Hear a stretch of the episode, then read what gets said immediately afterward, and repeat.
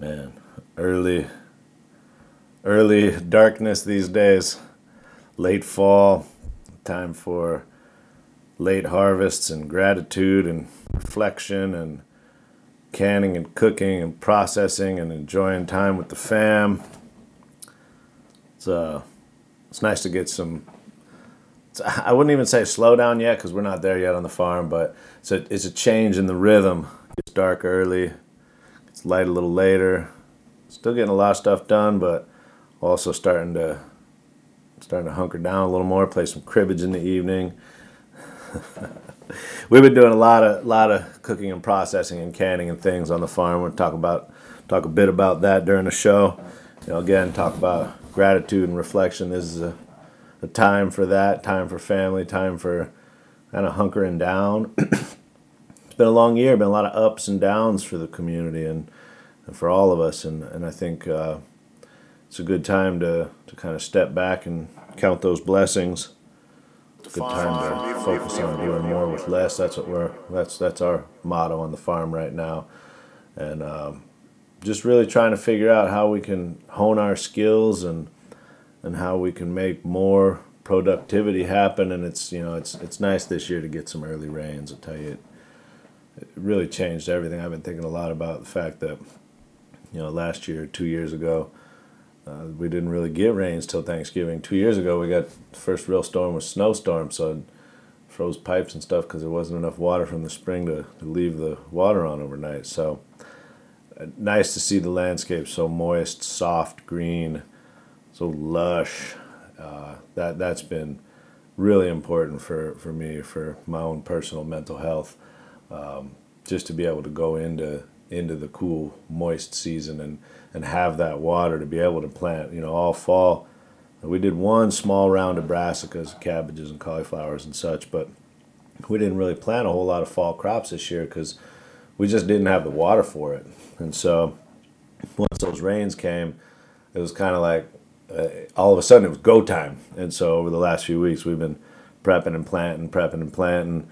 Um, and so at a time when usually I, you know, I'd kind of be winding things down, we we've still been geared up pretty hard, and and that that's been tricky. You know, it's that time of year where you start to you feel the burnout, you feel the, the tiredness of a long season, and uh, so it's you know, like I say, it's been a lot of work, but but it's also it, it feels exciting to me. I got more hoop space this winter than I've ever had to work with before. Last year in, in January, we built two new tunnels for food production, and uh, we put up a couple new caterpillar tunnels for depths that are now under food production. So right now I got what four? I got seven tunnels with with brassica and salad mixes and turnips and beets and radishes and all kind of things planted in them. And so most of the stuff's going to be slow. Like I said, we didn't get it going until late. Uh, most of it got planted late October, early November. Still got some stuff to plant.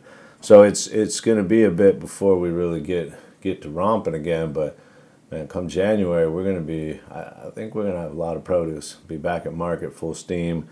Um, I think we'll kick the CSA off earlier this year than we have in a few years. So that feels good, you know, in a, in a time when there's a lot of upheaval in the cannabis market and you know, kind of just a, it, things feel uncertain. I, I really have been looking to, to food production and to sowing the seeds and, and tending the soil and really trying to to be grounded in that and and again to you know our, like i said our motto right now is to do more with less figuring out how to sow more cover crops and sow more edible cover crops i'm going to talk a bit about that later in the show and and just really try to focus on uh, things that i can do with my time that will either save money or help me spend less money or earn some money. And so doing a lot of like for instance going and talking to people who have apple trees who have you know apple drops on the ground and gathering up apple drops and pear drops and I got a couple of boxes of squishy persimmons and just gathering up uh, what would be you know fruit that's just rotting. And gathering that up for pig food and I tell you it's like pigs watching pigs eat apples is one of my favorite things um, so gathering up you know fruit that, that would otherwise go to waste uh, gathering up acorns. This was a really good acorn year, which is nice in terms of you know, same thing. Pigs love acorns, and so apples and acorns is that's a that's a well-fed pig. That's a tasty pig. uh, and so you know, like I say, this this idea I've, I've been thinking a lot about animal forage, about trying to be able to produce and gather more of the forage that's needed because the reality of it is like grain prices for animals are up 30% and and prices everywhere for everything are going up you know? And so i just am really focused on on trying to figure out how i can do more things myself and um, and also you know things that my friends are doing that i can buy from them and that you know we can support each other and and kind of continue to build and thrive in this this magical place that we find ourselves in this community here so, uh, you know, I was going to talk a little bit about fertility. Uh, it's definitely cover crop time. You know, the, the best time to sow it was back in August or September. but, uh, and I, I, like I said, I'm still sowing right now. I'm, you know, we're doing the bulk of our cover crop in the last week, this week, a couple of weeks ago. So, you know, we did manage to get a few rows in, in in August and September, and that stuff looks super lush right now. It's beautiful. Uh, but there's there's no bad time to sow cover crop. And so what I you know my methodology is um, it, it, it kind of varies depending upon what my soil type is. Uh, everything we do is for the I mean for the most part we got a few pots scattered here and there, but for the most part everything's in the ground. Um, and so I, you know I'm working with native soils in places where the the clay is pretty heavy. I'm, I'm utilizing the the organic soil builder mix. Sometimes I might add in some daikon or something to break up some soil more. But the, the OSB is just, that's like step one. Uh, and it's just a basic uh, blend. It's got bell beans, uh, field peas, and, and oats in it. And then we also add mustard for the bees, mustard seed, because the, the mustard will grow up and flower you know, in February when there isn't much nectar flow, so it's good for the bees. And also we harvest it for market and stuff, so that's that's helpful too. So like I said that organic soil builder it's uh, the company is Labalisters. Uh, you can get it at Weathertop. You can get it at Meadow has it at the feed store, um, and and that's pretty basic. You know, you can get a fifty pound sack of seed for not too much. I like to sow it fairly thick, like you know, I, like I usually for a for a fifty foot bed, I'll probably use uh, maybe a third of a fifty pound bag. So you know, I'll get three 50 foot beds out of um, out of a out of one 50 pound bag. And that's that's like a you know kind of a regular 30 inch bed top if you're talking about some of those wider terraces like my wider cannabis terraces. I'll use closer to a half bag half bag of seed for 50 feet. So um, you know like i said i like to sow it a little thick. I tend to see a fair amount of birds coming in losing some seed. And, and i just I always want to have a thick rich vibrant stand of cover crop. I, you know I, I don't i'd rather avoid sparseness um, but uh, you know, I'm also kind of reflecting on that this year in terms of like the more seed I use, the more it costs, and and trying to kind of find the sweet spot there, and not go quite so hard with the sowing. Um, but so, like I say, organic soil builder, uh, you you really if you ideally you're going to inoculate it. There's a there's a legume inoculant that, that helps the legumes form mycorrhizal associations which will help them pull nitrogen out of the atmosphere. That's one of your main purposes with a with a legume element to the cover crop is that they're going to pull nitrogen out of the atmosphere, fix it in the soil. When those roots decompose after you cut the plants, they're going to provide that nitrogen as a, a plant available form for your next crop. So you you want to have some sort of a legume component. Like I said, we usually use the, the field peas and the bell beans in the organic soil builder mix. And then the other component is the oats, which is a it's a grass, fast growing. It'll sop up extra nitrogen really well. Uh, and it makes a lot of biomass, both above ground and below ground. So it's the, that root system is gonna is gonna build soil porosity. It's gonna build micro, uh, sorry, organic matter in the soil. It's gonna feed the microbes in the soil. And then when you cut it, that those roots are to break down, and, and you're to get more porosity. You're to get better filtration of water and infiltration of water. Um, and better nutrient holding capacity with the with the increase in organic matter. So the oats are really great for building soil, but because they're grass, they're they're not you know obviously they're not particularly edible unless you're making like oat uh, oat grass juice or something. So I've been really playing around with uh, making edible cover crops, and so using the the field peas as a base, and then uh, adding in the mustard, like I said, for the bees, and because the, the mustard's nice and edible, it's a good cooking green. And then I've been adding in just all the old brassica seed, all the leftover seed from last year, all the different things, and and really trying to build, excuse me, build some potential for some uh, some some edible cover crops that I can that I can kind of harvest Eh, with the with the greens harvest and pick them fast. Because as it's been in the past like the pea shoots are edible the bell beans are edible the mustard's edible.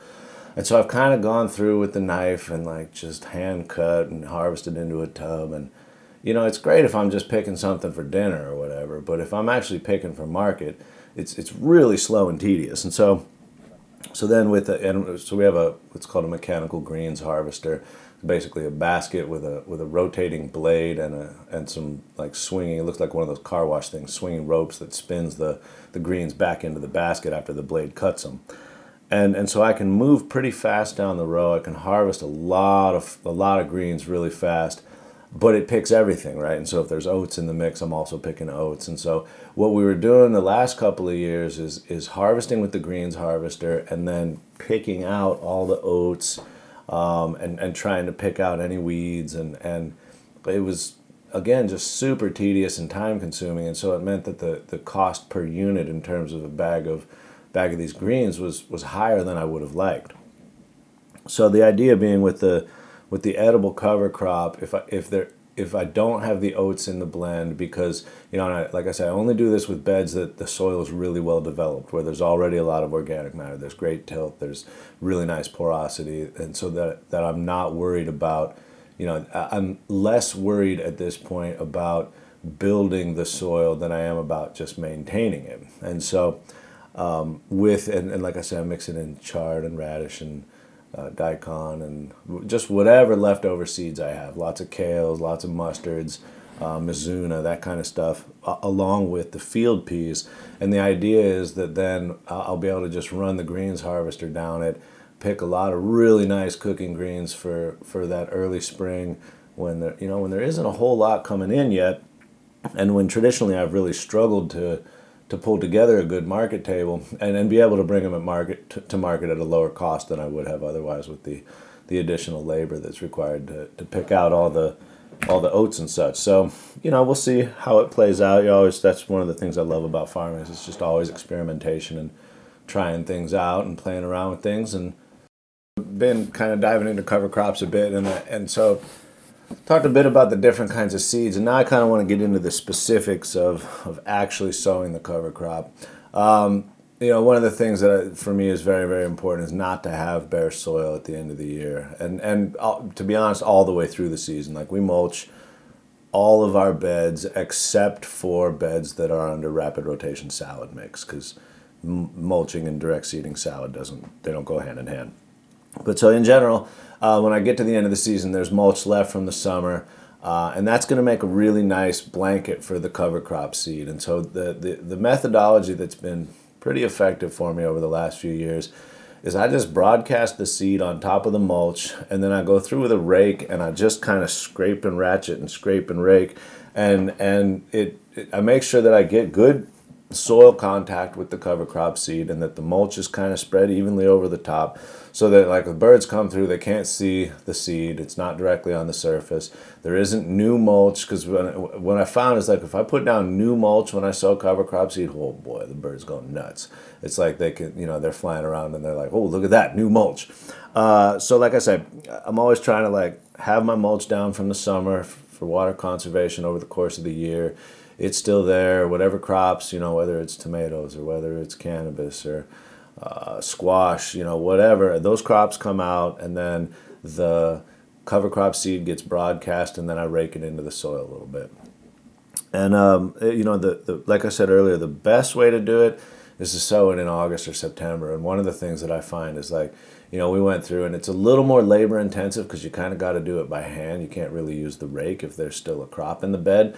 But if I undersow, you know, I, I went through and just kind of scratched it into the soil. Like I just, I kind of like move along the row on my, uh, you know, on my knees or on my haunches, and I, and I'm just kind of sprinkling the seed in, and I'm kind of scratching it into the top surface with the, you know, under so it gets under the mulch.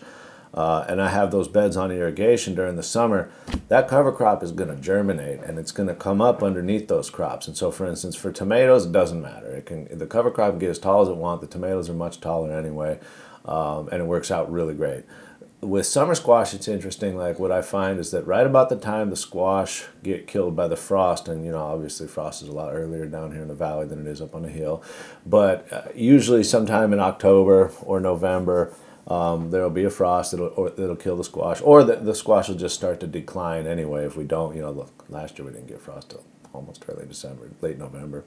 Um, but the, the idea being that the, the cover crop is just going to start doing its thing. It's going to come up. Uh, it'll utilize the, the irrigation water. You know, if you if you don't have enough like this year, we just didn't really have enough water, so uh, we didn't so much cover crop early. But if you got enough water that you're still irrigating things, and there's some extra nutrients, the cover crop's going to soak it all up. It's going to grow this rich, vibrant stand of forage that you can make use of during the winter for feeding animals um, or you can make fermented plant juices out of it. There's a you can make compost. There's a lot of different things you could do with it. Um, and so the idea being the earlier that you can get it going, the better. Um, but also it's you know I'm still sowing right now. We're going to try and finish up uh, this weekend or early next week. We still got tomatoes and stuff out that that are still producing, and so you know I haven't quite got everything sown yet.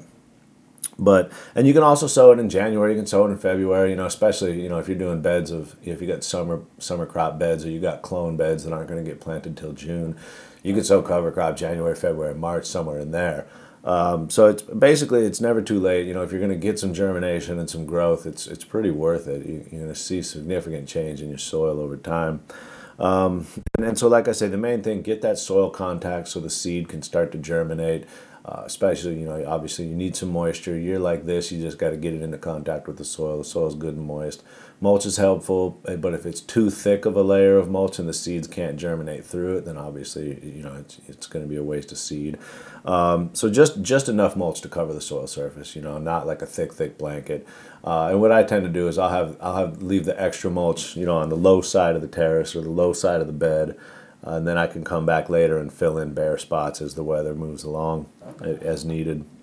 And what you'll see is the, in general, the oats are going to germinate fast. They're going to come up first. Right now, you know, most of my beds look in the ones that we did the, the organic soil builder and they just look like um, it, it, looks like there's just a carpet of grass coming up. Uh, and then the peas will come up and the beans will come up a little later. The bigger seeds are slower to germinate and the, the oats also provide a nice framework for the beans and the peas to climb up. And so you get this this vibrant growth. And like i say you can harvest it. Like i just take a hand scythe out there in the morning and i harvest a nice big tub feed it to the pigs feed it to the chickens feed it to the rabbits. Everybody's happy about it. Um, and then you know there's so that's that's essentially we're talking annual uh, sowings of annual plants. They you know it doesn't really it's not going to winter kill. Like we don't get we don't get cold enough here for it to, to frost kill really. The frost the hard freezes will damage it here and there but for the most part it'll just keep romping along. And then in the spring uh, there's a few different methodologies. You know we usually mow it. We'll mow it we'll put down we'll mow it we'll broad fork it we'll put down some compost and amendments and then we'll run the power harrow over it. And that gets make sure that the everything gets real good soil contact all the the organic matter that got chopped from the cover crop can start to decompose. And we put uh, silage tarp, old dep tarps, down over the top of it for three weeks to speed up that decomposition, heat things up under there, give the soil life the chance to really come up to the surface and pull all that organic matter down and get it get it broken down and ready for planting. You can also just crimp it. I've seen people rather than mowing it, uh, use a, a T post laid flat with a couple of uh, with a rope on each side. So you hold the rope and you step on the T post, and two people just go down the row, squishing the, you know, breaking the stems of the cover crop and smashing it down. Uh, and then you know compost over the top of that. That'll work. That's a nice no-till methodology. It takes a little more time. Uh, you want to have a little more time for breakdown. But um, and, and then also you know you can cut especially when I need it to happen real fast or I need to find seed bed, you can cut the cover crop at the soil surface and then you can run, you know, if you're running a, a, a tiller or you're running a, a power harrow or you're just forking it in, you know, getting that green biomass off the surface. That'll get, you know, you could use that for forage, you could use that to make compost piles, or you can incorporate it back into the soil. So lots of options there, and obviously, you know, your cover crop is going to soak up your leftover nutrients and turn them back into nutrients that you can use again next year. It's going to prevent erosion. It's going to provide forage and habitat for soil life and for uh, birds and animals coming through your garden. And it's also going to be, you know, it's available for use for making fertility, for uh, feeding to animals. There's a lot of lot of uses for it. So it's, pretty much win all the way around. There's no drawbacks that I can see. Um, with the one possible one being that you want to make sure you give it enough time to break down before you need to plant. So you got to be a little ahead of the game there. Uh, so that's that's kind of my roundup on cover crop. and like I say, it fits it fits really really nicely into the winter picture, especially if you're doing some edible cover crops or you know, you got some hoops and you're, you're planting some winter vegetables and stuff. Just being able to harvest those pea shoots and those bell bean shoots, those are really nice. Like I say, adding in the mustard or sowing in some old vet, some brassica seed or some some you know lettuce or well lettuce I don't really do so much to be honest because it's it's it's a different tenderness capacity than the cooking greens. Uh, but you could do lettuce, you know, if that would be an option. Um, but I'm trying to mow it with the with the greens harvester and, and use it for a cooking greens mix. So I focus more on mustards, brassica, not so much heading brassica, but leafy brassica, kale, collards, chard.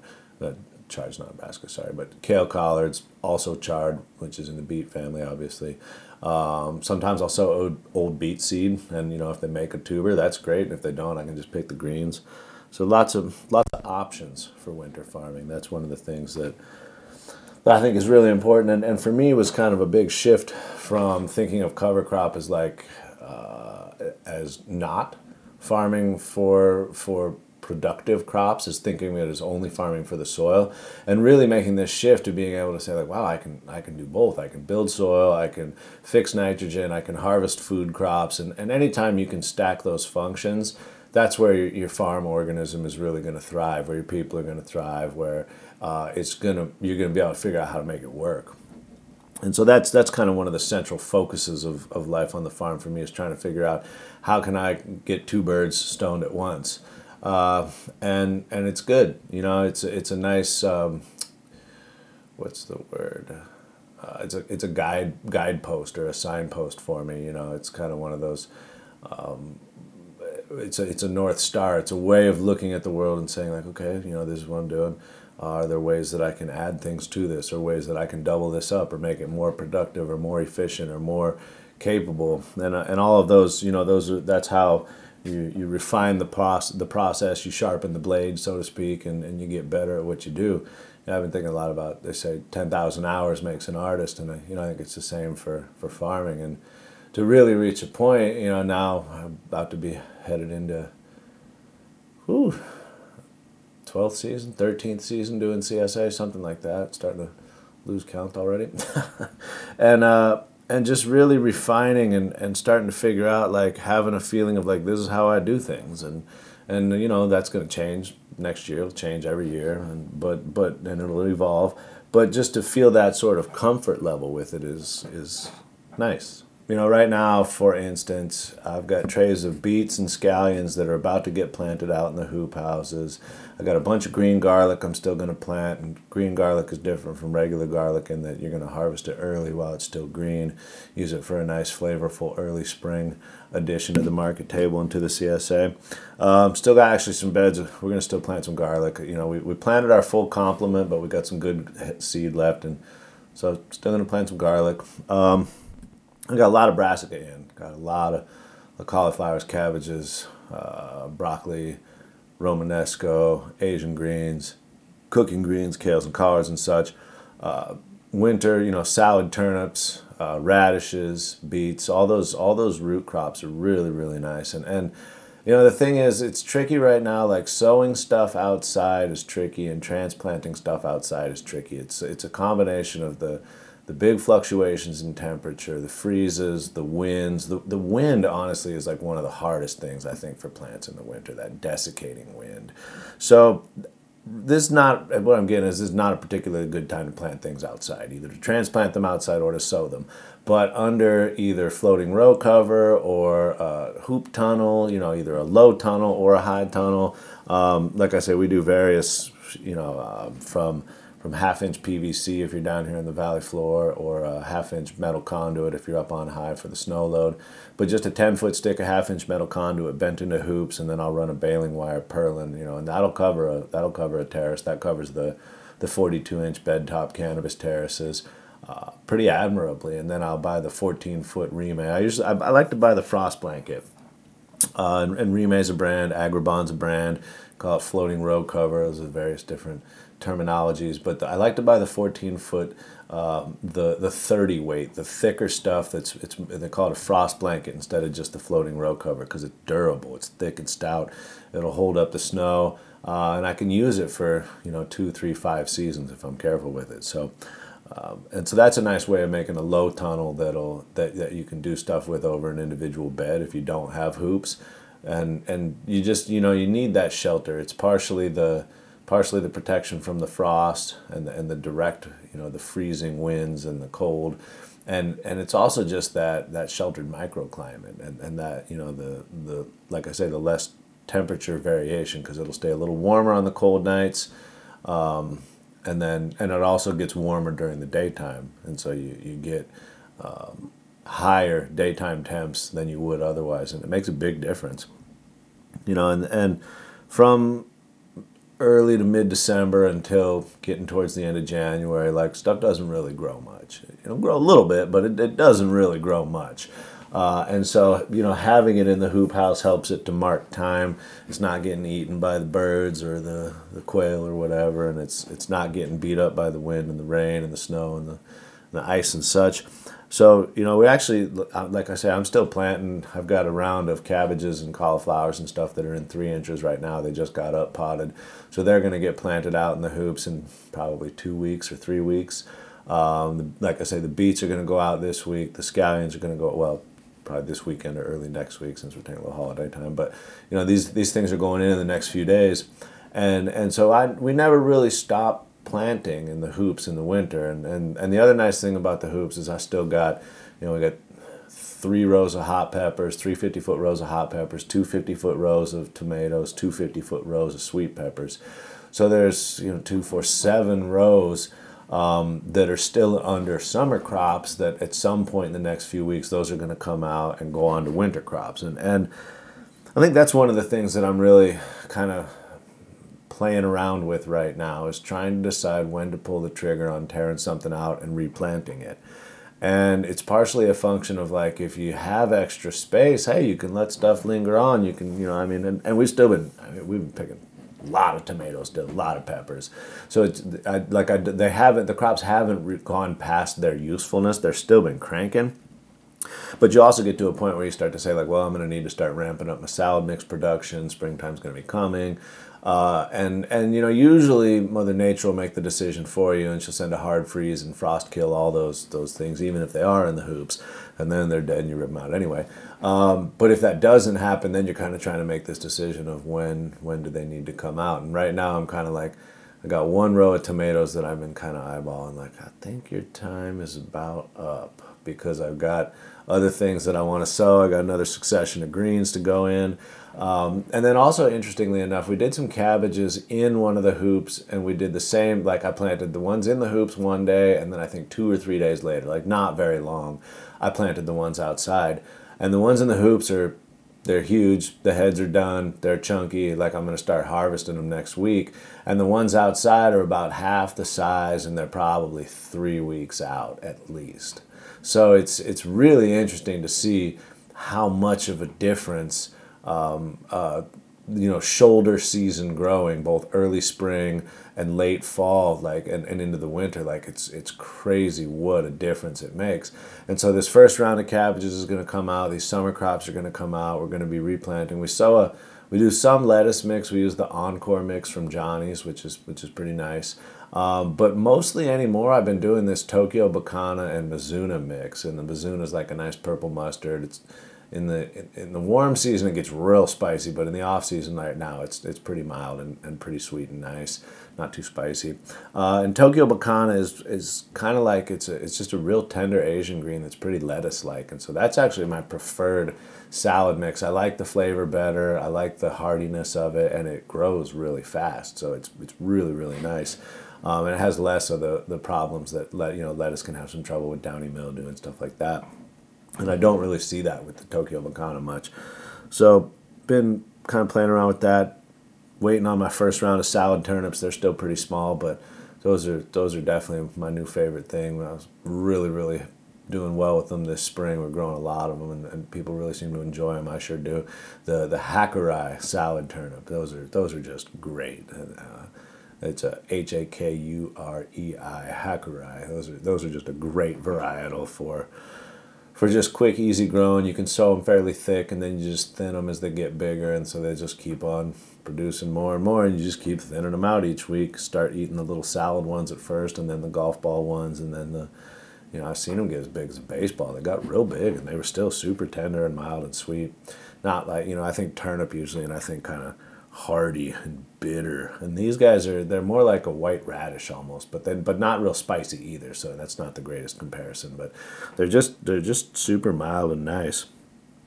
Um, you know, like I say, salad mixes, any kind of salad mixes, the and this is a great time of year for for sowing the Asian greens undercover. You know the uh, choys and and all the all the various choys, the bok choy, the win win choy, the joy choy, the red choy, uh, the tatsoi. I really really like the tatsoi. That's that's a, it's kind of like um, kind of like Chinese spinach, uh, in, in, my head at least.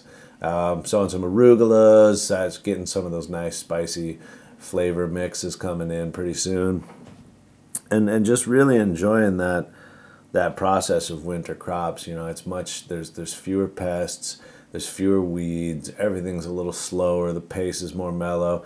Still got to irrigate, which can be weird. Like if you're getting, you know, there's times where it's like there's snow on the ground outside, so I can't really water, but there's but it's warm and dry inside the hoop. So that that gets a little tricky sometimes. You got to definitely pay attention to that.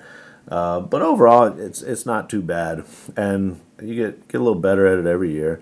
Um, a lot of interplanting. Like we just we sowed a row of peas, and then I'm going to do scallions all the way down the shoulder of the row. And um, with winter growing, even more so than summer growing, you want to be careful. You know, if your beds are on the north-south axis, um, that that western side is going to do a little you know i'll tend to plant if i got something that's going to be tall like with the peas i'll do the peas on the eastern side of the bed and do the the scallions on the western side of the bed because they're going to get a little more sun that way. Uh, and if you're on the if your beds are on the east-west axis, like planting on the north side of a row behind something taller in the winter is, is really going to work out poorly. So, you know, if you got something in a bed that's going to be shorter, plant that on the south side um, and, and the taller thing on the north side of the bed. Uh, let's see, what other winter winter hitters? um, you know, and the other aspect of it is is just like I say, um, the the preservation process and like growing things that I'm going to store, that I'm going to keep, that I'm going to be able, you know, those cabbages in the hoop are going to come out and turn into sauerkraut pretty quick, and um, kind of parlay that into talking about preserving and, and making nutrients for next year. Uh, don't know, uh, you know, if you if you go fishing yourself or you know somebody that goes fishing, see if you can get them, bring you back, or, or bring yourself back a bucket of heads and guts and tails and things. Uh, a lot of time this stuff gets thrown away, and, and you know, I think everybody's pretty familiar with the old fish emulsion jugs from the old days, and they're super, super stinky. uh, but you can make your own fish aminos, and and to be honest, it's a lot less stinky than I thought it was gonna be. You know, I would have figured. You know, I kind of figured that like, well, if I'm making homemade fish emulsion, it'd probably be super stinky, uh, but it's not actually. I've been really surprised with how mild the smell actually is, and so I'll get a bucket of fish heads, fish tails, guts, and such. Um, and you know, I want approximate weight. So if I got give or take 30 pounds of fish heads and such. I want 30 pounds of sugar, you know, give or take, you know, one to one ratio. Um, and uh, and I got an old cooler. Everybody got an old cooler sitting around, all funky. Um, and I fill it up, you know, and I do a layer. So I do a layer of fish heads and such, layer of sugar, layer of fish heads, layer of sugar. And then once it's full, I put a nice sugar cap on it so that it's got a little bit of sugar on top. Uh, and then I cover it up. I put the lid on it, and I use I just cut pieces of old strap like uh, like old tie downs. I'll cut a few pieces and I'll screw one end into the lid and one end into the body of the cooler so that it's it, it can't open at all and that's key, if, especially if you, you know, you don't want your dog to get in there or something. It gets kind of funky. Uh, and then I'm just put it away for six months. You, you want to give it about six months. Let the let the sugars start to break everything down. And and uh, and and one of the key things is that the little the drain plug at the bottom of the cooler. A, you want that to work correctly. You know, you need to have a plug, and you want to be able to take the plug out. And B, you want to put a screen on the inside of it a little piece of metal screen to stop it from getting clogged. And then you wait six months, and you put that cooler up on top of something with a bucket underneath it, a jug underneath it, and you open up that uh, uh, drain plug, and you got fish aminos. You got fish emulsion come out, and it's you know like I say, I mean it smells like fish, but like that. I mean the fish emulsion back in the day was like, whoa, you got a few drops on that, and everybody knows uh, what you're up to. Uh, and and this stuff's not too bad. It's it's pretty mild and it's it's good stuff. So you can you know sugar's fairly cheap.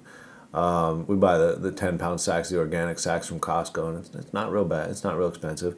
And, and you can make a really super high quality fertilizer with it. Same thing, you know, so we'll do a fish, call that a, a FFA or fermented fish aminos.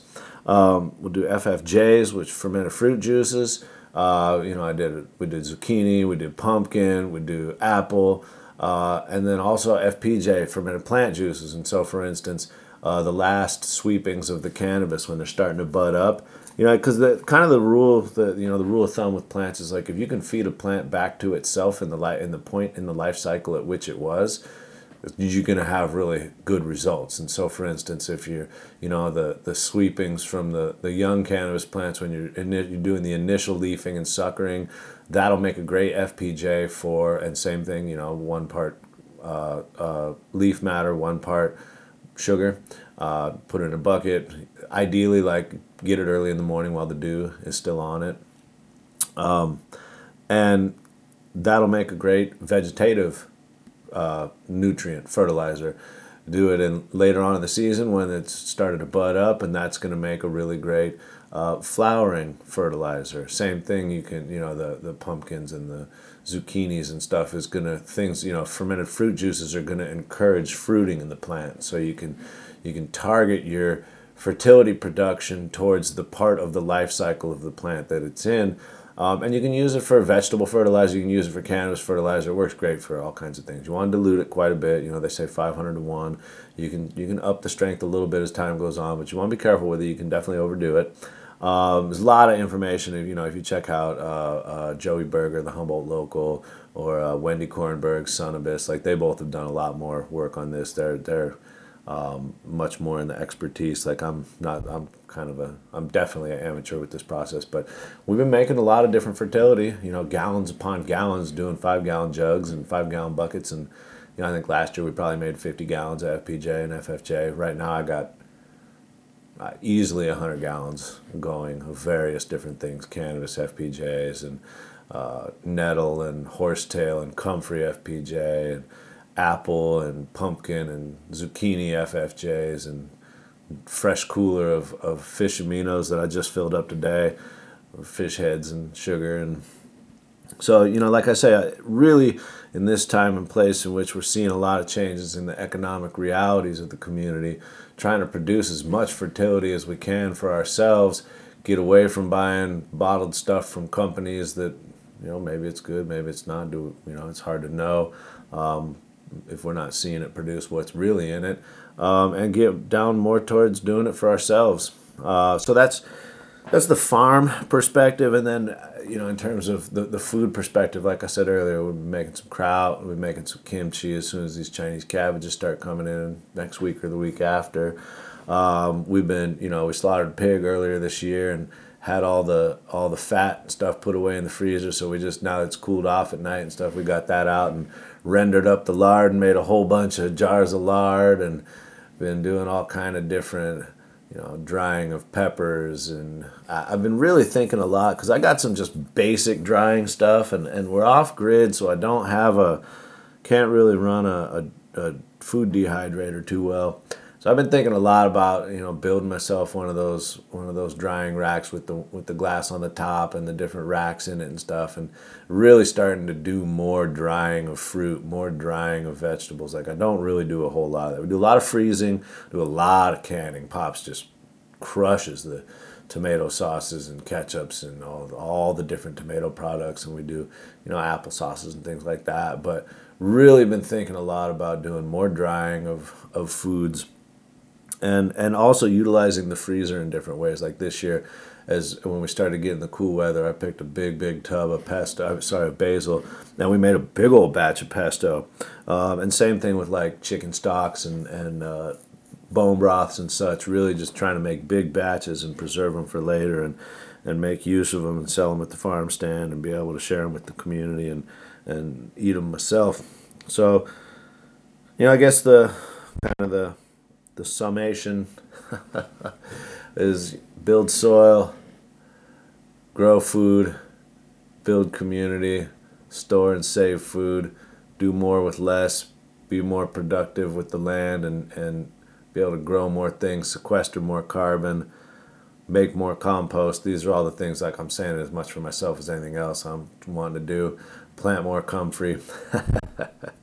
uh, you know, have more forage, have more animals, be able to take care of them, provide them with. Yeah, I'm thinking a lot. Been thinking a lot about sugar beets and uh, uh, forage turnips. Some of these some of these crops, you know, that, that traditionally pumpkins, zucchini, some of these things that got that were grown in part for, for human food, but as much or more for for animal food. We had just tremendous success this year feeding zucchinis to pigs like and, and cucumbers too man. Like watching pigs eat cucumbers any any of those cucumbers pumpkins melons squash all that stuff pigs are super excited about.